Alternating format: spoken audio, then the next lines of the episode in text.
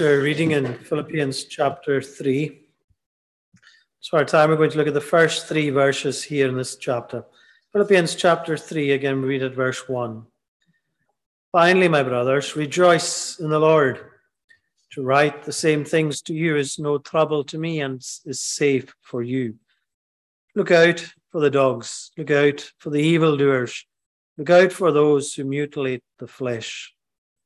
For we are the real circumcision, who worship by the Spirit of God and glory in Christ Jesus and put no confidence in the flesh.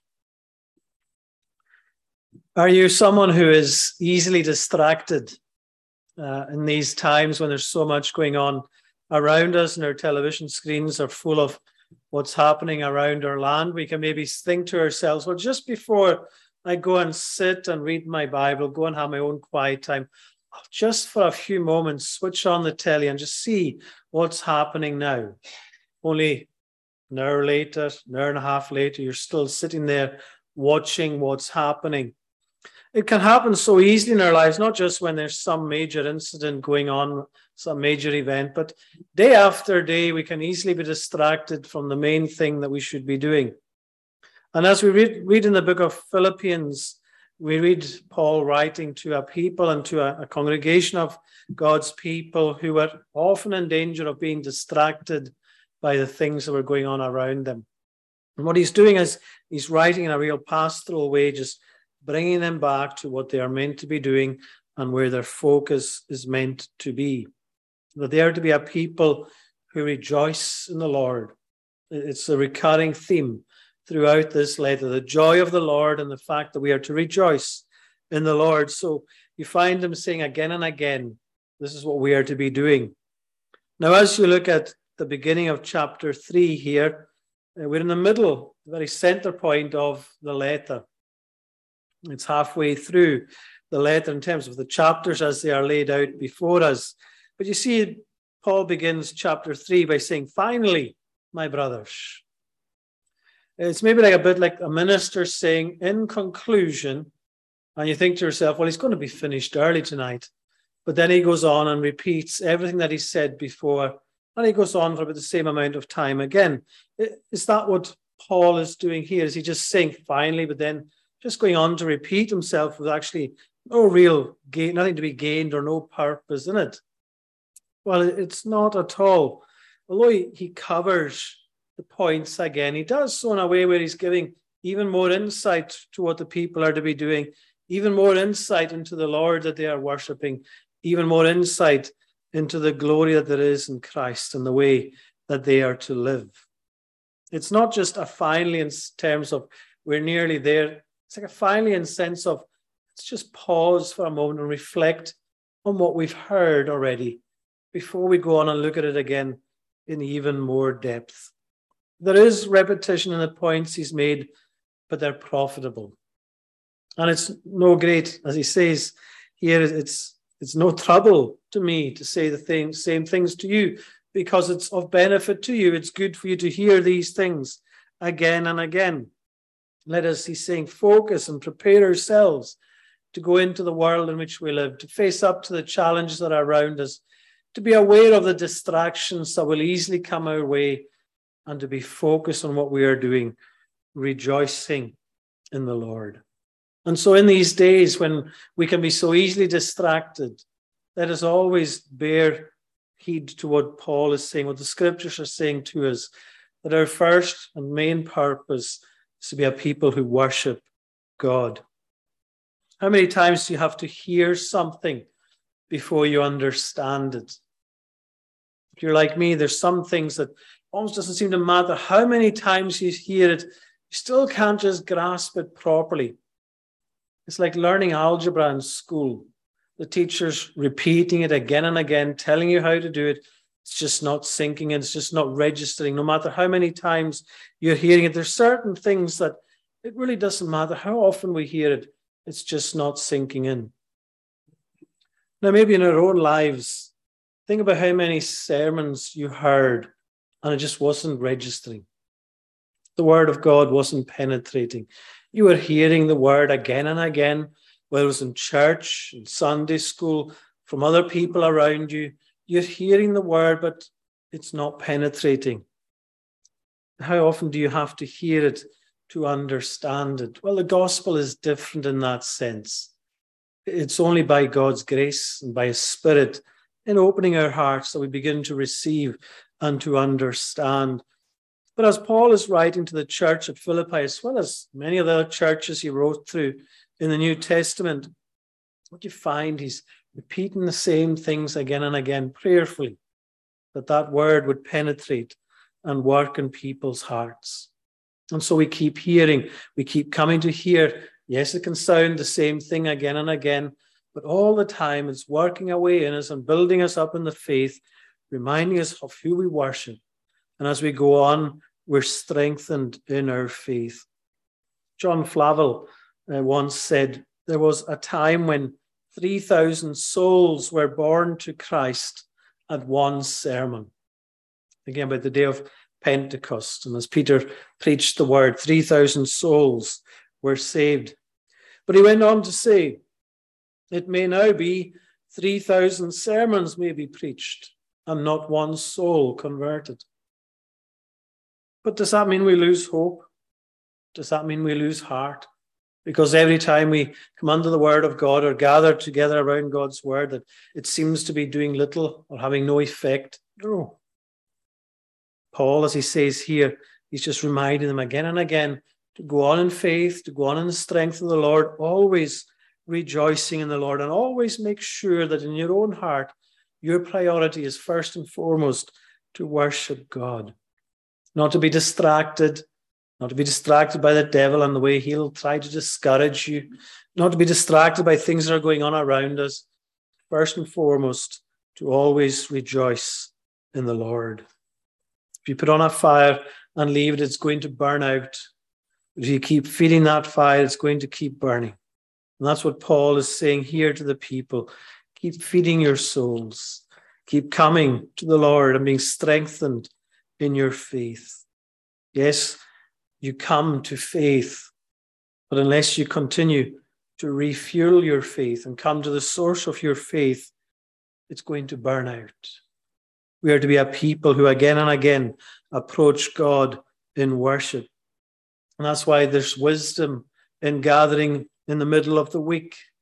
Uh, perhaps we're doing so in the midst of a busy week. And in a busy week, all we're doing is giving out all the time giving out of our strength, giving out of our time, giving out in our work. We're giving to others as we serve in different ways, all the time giving out.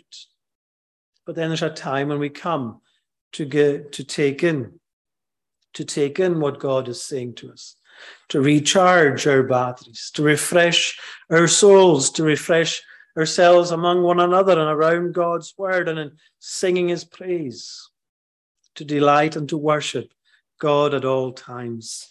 Psalm 42 speaks about that in its sense of thirsting for God. It says that's the kind of people that we are to be and longing to meet with God anew, the psalmist says. We should long to come together and worship God. We should be thirsting for God. We all need to recharge and to come to the source of our faith, the Lord, and to refresh ourselves in Him. That's what Paul was constantly doing, no matter where he was, whether he was on his missionary journeys, whether he was writing from a prison cell. He was able to rejoice in the Lord and find his strength in him. So, here in these first three verses of chapter three, Paul pauses to reflect here and he takes us back to the heart of worship with encouragement and warnings as well. And these we're going to look at just for a few moments. He's taking us back to Christ. It's all about Him. It's not about what we do or what we are, it's about who He is and what He has done. So there's three things I want us to take from these verses, each verse individually. Verse one, first of all, tells us uh, that we are to remember.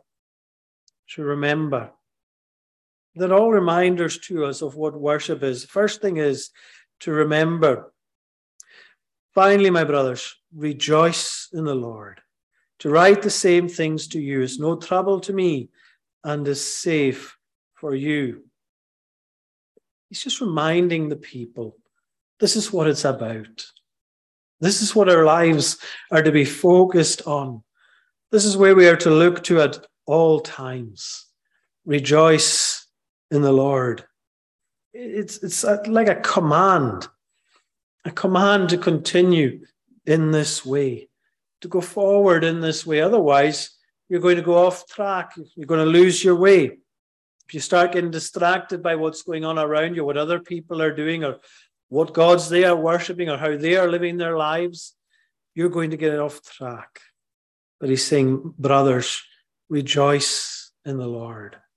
And it's, it's no trouble for me to say this to you, and it's safe for you. This is where you're to find your salvation and your safety. It is always in the Lord.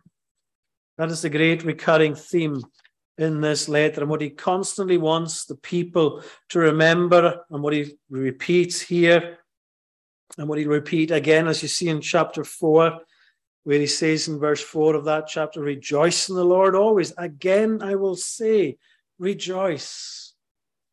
Repeating it again and again and again. But it's for the people's good and it's for our good to hear it as well that we are to be a people rejoicing in the lord always. He knows it for himself. He knows the blessing that there is in this. In the midst of all his distractions, his own distractions, he finds his strength in rejoicing in the Lord. And so, what does that mean for ourselves tonight?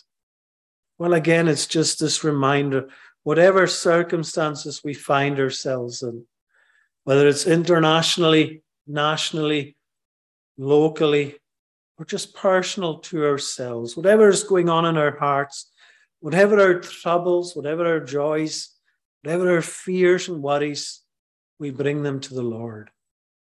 We bring them to Him and we rejoice in Him that He is a God who hears, that we are coming to a living Savior, that we are coming through the Holy Spirit, as He says here, that we worship by the Spirit of God and glory in Christ Jesus.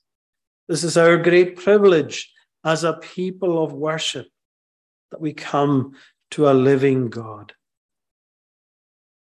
And so we come, and we come again and again and again.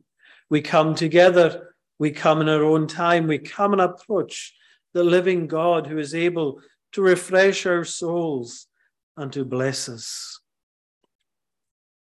And if we don't, what happens? We are in danger of falling. We are in danger of just slipping back bit by bit. We are in danger of just our hearts being on fire, but being quenched little by little.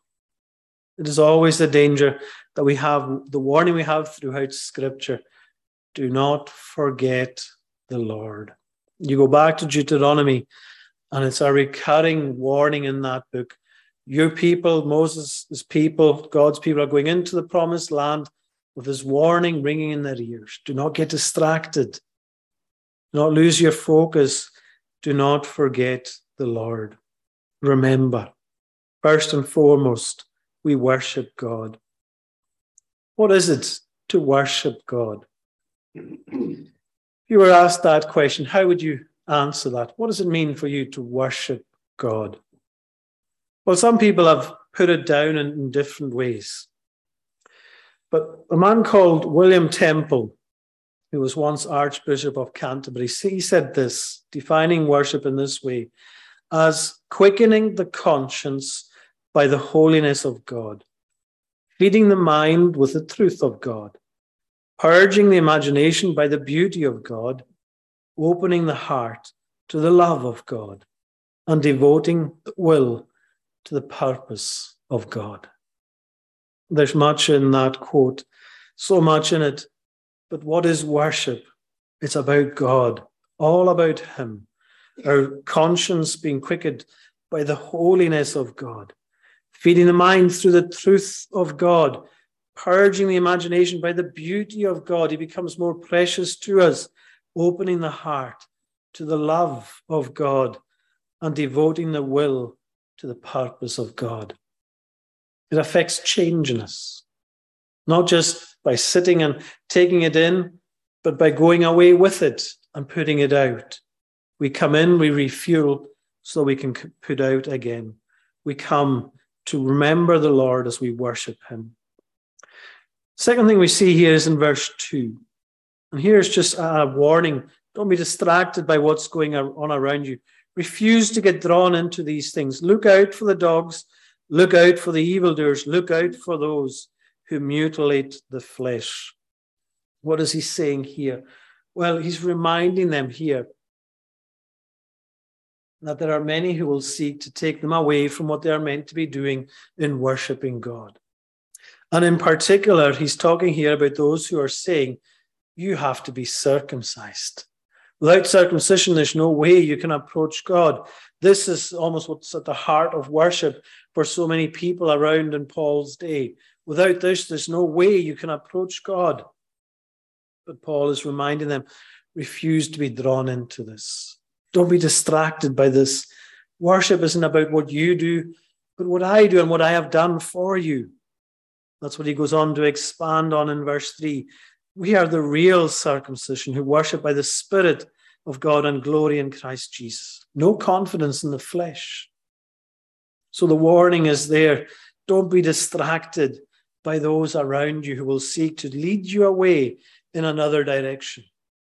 And again, it's such a warning to ourselves today as well. When there are so many things that will distract us, so many things that people will tell us are important in how we're to live, even how we're to worship. What we worship is the living God, not man. And so we listen to what the word of God says to us. The Judea, the Jews around at this time were trying to force people to, to follow the law. The law was a big thing for them. And if you didn't keep the law, you weren't right with God. There was no way you could uh, come near to God, and yet the law could never be upheld. You could never keep it perfectly. And you were enslaved in this way to try to keep the law, something that was impossible to do. But what Paul is saying, refuse to get pulled into this. You come and worship God freely, not burdened by the law, but free in Christ, who has fulfilled the law for you. What we could not do, he has done for us. And so we have this freedom to approach God in this way. But are we? Or are we still trying in our own way to satisfy God and to fulfill God's law and make sure that we are doing everything right ourselves? Human effort plays a big part in so many people's religion today. It's about what we do.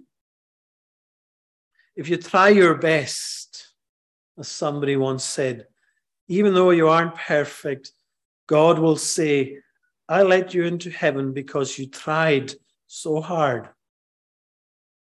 Is that the answer to life's troubles today? Is that the way to heaven?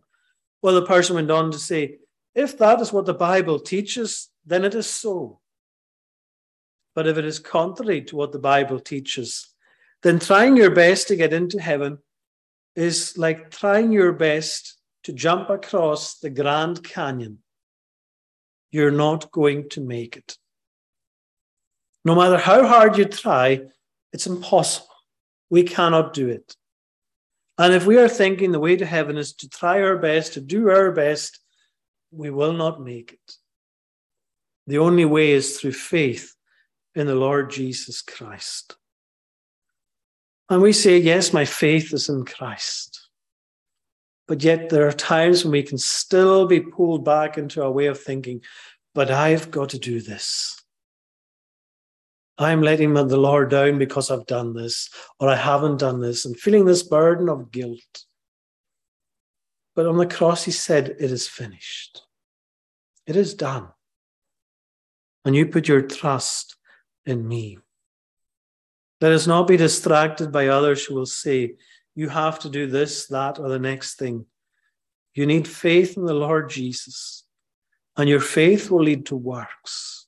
Not works that will save you, but works that will fulfill you as you do all to the glory of God, not adding anything to your salvation, but just doing all for Him who gave us all for you. So, why do we do what we do? If someone was to ask you tonight as you leave the church, what were you doing in there? What response would you give to them? We were worshiping God.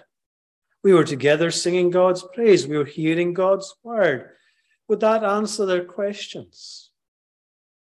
You may have to go a little further, but remember the scripture says you always have a reason for the hope that you have within. To say, I was coming to worship the Lord who died for my sins. I believe in him that I might have, might have life through him. Something as simple as that, but you're giving a response. If you leave here tonight and someone asks you, What were you doing? Oh, well, I was just doing what I do every week. I don't know what I was doing in there. I don't know why I was doing it. That's not explaining it. We have to have an answer to give to people. There's a little story told about a church in Denmark. And every time the worship, worship, worshippers would enter the, the church, they would turn to the right and they would bow to the wall. And someone was visiting the church this day, and he was seeing the people coming in, looking to the right and bowing to the wall, and then going to their seats.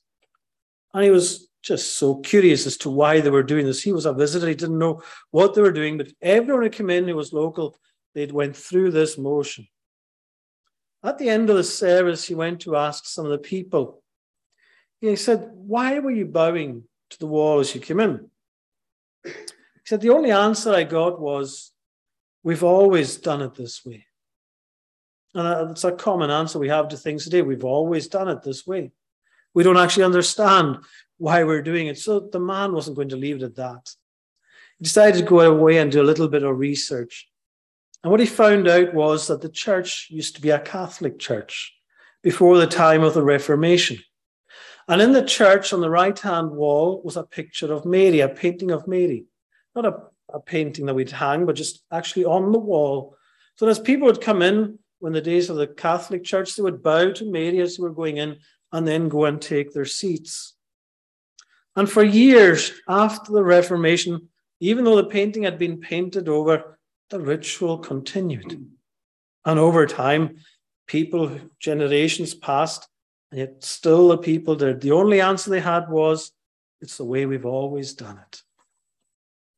But it was no part of worship, it was just a ritual. And Paul is saying here that don't let your worship become just a ritual. Don't let anyone come to you and ask, What were you doing? And you say, Well, just doing what we always done. It's the way we've always done it. Our worship is living and active, day after day, week after week. We're not just doing it out of habit, we're doing it out of love, out of love for our Savior.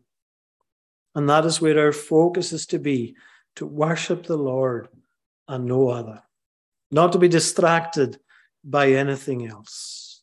Look out, he says, for the dogs. Look out for the evildoers. Look out for those who mutilate the flesh. Be on your guard against being led away from anything that isn't worshipping God in spirit and in truth. And the third and final thing we see here is in verse 3. And again, it's just a reminder to us of what, what we as a people of worship.